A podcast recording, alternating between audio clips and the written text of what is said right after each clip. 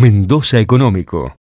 Mm, Gabriel, ¿cómo te va? Buen día. ¿Qué tal? Buen día, ¿cómo va? Bien, y vos ahora sí, te, ahora sí lo encontramos. Bueno, eh, Gaby, no sé si, alcanzaste a escuchar un poquito la, introducción para poner en, autos a nuestros oyentes, pero mm, nada, planteábamos esto, ¿no? De que a partir de la firma con el acuerdo con el INB, que va a poner sus laboratorios, parte de su equipo técnico para seguir trabajando en la denominación de origen de la olivicultura, también se puso en escena, me parece, este, una vez más, porque es algo en lo cual mm, los que estamos en el tema ya venimos planteando trabajando, pero se puso quizás en la consideración más pública eh, los problemas, la crisis que hoy está viviendo la olivicultura mendocina a partir de la erradicación de olivos, a partir de la necesidad de, generar un montón de cosas para eh, salir de esta crisis que están, que están viviendo hoy. ¿Cómo, eh, ¿Cuál sería la foto hoy que tiene la olivicultura mendocina, Gaby? Y es bravo, bravo, está, está bravo. Yo recién, en este momento, antes que me llamaran, estaba leyendo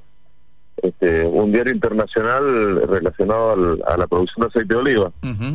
Y el título de, hoy eh, es Túnez y España duplicará la producción de aceite de oliva para el año que viene. Para el año que viene, ¿me entendés? este, ya. Eh, y, nuestra situación es, terminal. Es decir, Mendoza Mendoza perdió su, su olivicultura. Nosotros éramos supimos, subimos ser los número uno del país, los productores número uno del país. y, y hoy día, nada, somos prácticamente cruz del eje. este Y es una cuestión de que, de que Mendoza nunca, nunca se reconvirtió. este Mendoza quedó atrás con este con, con decisiones que se tomaron para otras provincias, básicamente en su momento diferimientos pero los diferimientos impositivos que hubieron en La Rioja, Catamarca, San Juan y demás. Eh, pero bueno, después sin, sin diferimientos también los gobiernos locales, digamos, eh, provinciales, eh, siguieron apostando a la agricultura. Y así tenés empresas en, en, en Chilecito, en San Juan, que ya fueron fundadas sin diferimiento, pero están con una política de para para con la olivicultura, ¿no? Una, una política que la vienen sosteniendo a, a pesar de los distintos gobernadores que van pasando y ya le encontraron la beta, siempre digo yo, ¿no? Porque este un el, el negocio de, del aceite de oliva es un negocio en crecimiento, es un negocio muy grande que mueve mucha plata a nivel mundial. Eh, Mendoza todavía no lo ve, y el resto de las provincias sí. Casi siempre nosotros nos, nos lamentamos de lo que pasa en el exterior, ¿no? Que siempre le va bien afuera los negocios al exterior y, y acá en Argentina no. Bueno, acá es más cortito, mirá, le va bien a San Juan y a nosotros no. este Y la verdad que los sanjuaninos han hecho las cosas y las vienen haciendo excelentemente bien, excelentemente bien. Así eh, que esto de, de la IG es este un es ponerle otra otra medalla a un producto tan lindo como y tan sano como el aceite de oliva. Nosotros, este, de nuestra parte, desde, desde la UR le hemos puesto muchas medallas al aceite de oliva mendocino.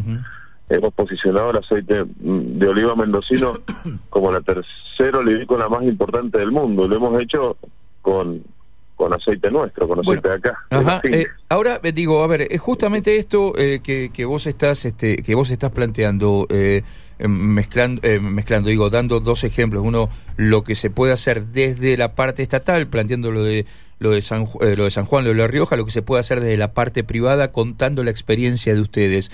Ahora, digo, ¿por qué crees que en Mendoza no se puede poner en marcha esta conjunción público-privada? Y se ha perdido el terreno que se ha, que se ha perdido, Gabriel, por desinterés de ambas partes, por desinterés del Estado, por este, desinterés de los privados que a lo mejor van hacia otros negocios que son más redituables en un tiempo mucho más corto. Eh, ¿cómo, cómo, analizás, cómo se puede analizar esa situación? Mira, eh, es un poco de todo lo que dijiste, ¿no? Porque nosotros siempre, siempre se está con lo urgente, ¿no? Eh, y lo, lo, urgente es apagar incendio. Entonces, el ejemplo de los últimos dos años eh, en cuarentena eh, o con COVID y toda esta historia, es otra de las cosas que se tiende por sobre las realidades. Pero sí podés irte 20 años atrás con, con problemas que siempre son más urgentes que las realidades. Y y todos los planes que por ahí se, se arman y este y, se, se largan a la, a la comunidad los planes de no no los planeros sino este eh, la guita que por ahí se reparte para que las industrias levanten y qué sé yo siempre está apuntado a la pyme no este que no está mal pero una pyme no te puede plantar 500 hectáreas de olivo.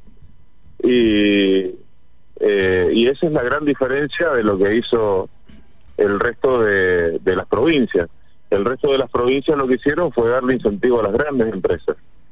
Entonces, tener, eh, este, bueno, como te digo, incentivos económicos para que el tipo que tiene mucha guita, que no la tira al exterior, que la invierte en, en el mismo país, tenga una salida y para poder eh, este, hacer grandes intenciones. Entonces tenés empresas muy grandes en La Rioja, Catamarca, incluso dedicadas a otros rubros que no era la olivicultura y que hoy son muy fuertes en la olivicultura. ¿Por qué? Porque en un saque te plantaron 500, 1000, 2000, 4000 hectáreas, ¿me entendés? este, entonces, eh, está, yo digo siempre que no está mal que ayuden a la pyme, pero si querés solucionar este problema de fondo y y recuperar las 15.000 hectáreas que se perdieron en Mendoza y tiene que hacerse con este, con inversiones muy grandes. Más grandes claro. Ahora, eh, eh, para ver, para, para nuestros oyentes, eh, el, mundo de la olivicultura de alguna manera también tiene alguna similitud con la vitivinicultura. Vos tenés negocio de volumen en el aceite y también tenés eh, negocio nicho de aceites premium, ¿no? Es más o menos, más o menos así. Y digo, y el mundo, o como vos decís, San Juan La Rioja, se mueven también en esas dos direcciones. Por un lado, volumen y por otro lado, productos de eh, altísima calidad para un nicho muy específico, ¿no? Totalmente, totalmente. Nosotros nos hemos dedicado a un solo nicho, Claro. que es el del, el del aceite envasado. Pero yo voy a decir, si nosotros pudiéramos abastecer el mercado de granel, eh, tendríamos un laburo diez veces más grande. Claro. Nosotros somos expertos en decir no tengo, no puedo. Claro, pero no, no, te da, no te da el cuero lo que tenés hoy. Y, como te pasa a vos, le pasa... Y negocios tenemos, porque la vidriera que tenemos nosotros es muy grande, y negocios, todo el mundo te quiere comprar aceite, todo el mundo literal. Claro. Y para que vos te des una idea, eh, la mayor parte de la producción nacional se va a granel al exterior y la compra misma España, la compra Italia, la compra Brasil. Sí, lo, mismo que pasa este con el vino pasa con el aceite, digamos. Exactamente, exactamente. Eh, Nosotros podríamos tener las mismas hectáreas de uva, ¿eh? Claro. Y, nos faltaría. Claro. A ver, eh, eh, justamente eso te iba a preguntar. Hoy el negocio, digamos, este eh, mm, da para como para tener cuántas hectáreas en Mendoza y cuál es la diferencia de hectáreas implantadas que tiene San Juan, Rioja con, con, con Mendoza. Este, no, es abismal. Es abismal. Están en, las 25.000 hectáreas. nosotros, nosotros, bueno, no tenemos censo desde, desde el 2000 ocho creo que tenemos el último censo agrícola. Ajá. Después hubo uno creo en el 2013 que no se terminó, pero en todo, en estos 10 años eh, hay un número que no está evaluado de, cantidad de, hectáreas de olivo que se ha perdido. Yo te hablo desde lo que yo veo acá en la UR. Pues nosotros, la UR al ser tan antigua, nosotros tenemos productores de, de la zona de Maipú, de muchísimos años. De, el, ahora trae los nietos de del dueño de la finca, ¿me entendés? El, Y vemos cómo van cayendo como, como pajaritos. Cada vez tenemos menos productores. este Y es, es, muy importante la caída de los productores mendocinos. este Y hoy día nosotros ya no participamos en la ecuación. somos clientes. Mendoza, se quedó, Mendoza se quedó afuera de esa ecuación. Sí, yo, nosotros somos clientes de San Juan. Y así este, para nuestra nuestra gama media, ¿no? este y toda toda la gama alta la seguimos haciendo con aceituna mendocina.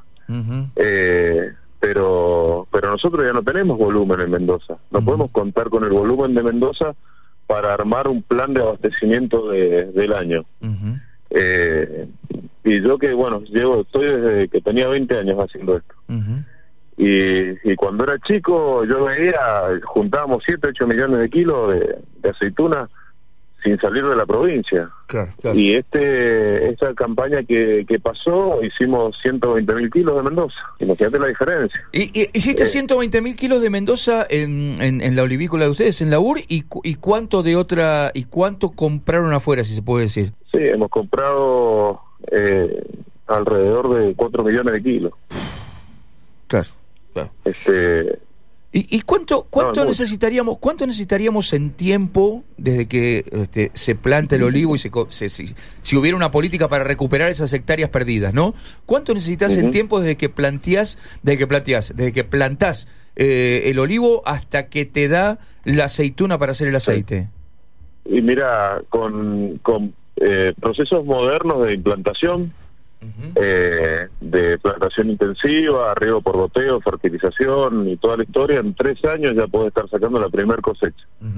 eh, no va a ser full, ¿no? Pero en tres años vos ya podés darle vuelta a tener el primer retorno, ¿no? A la, a la inversión.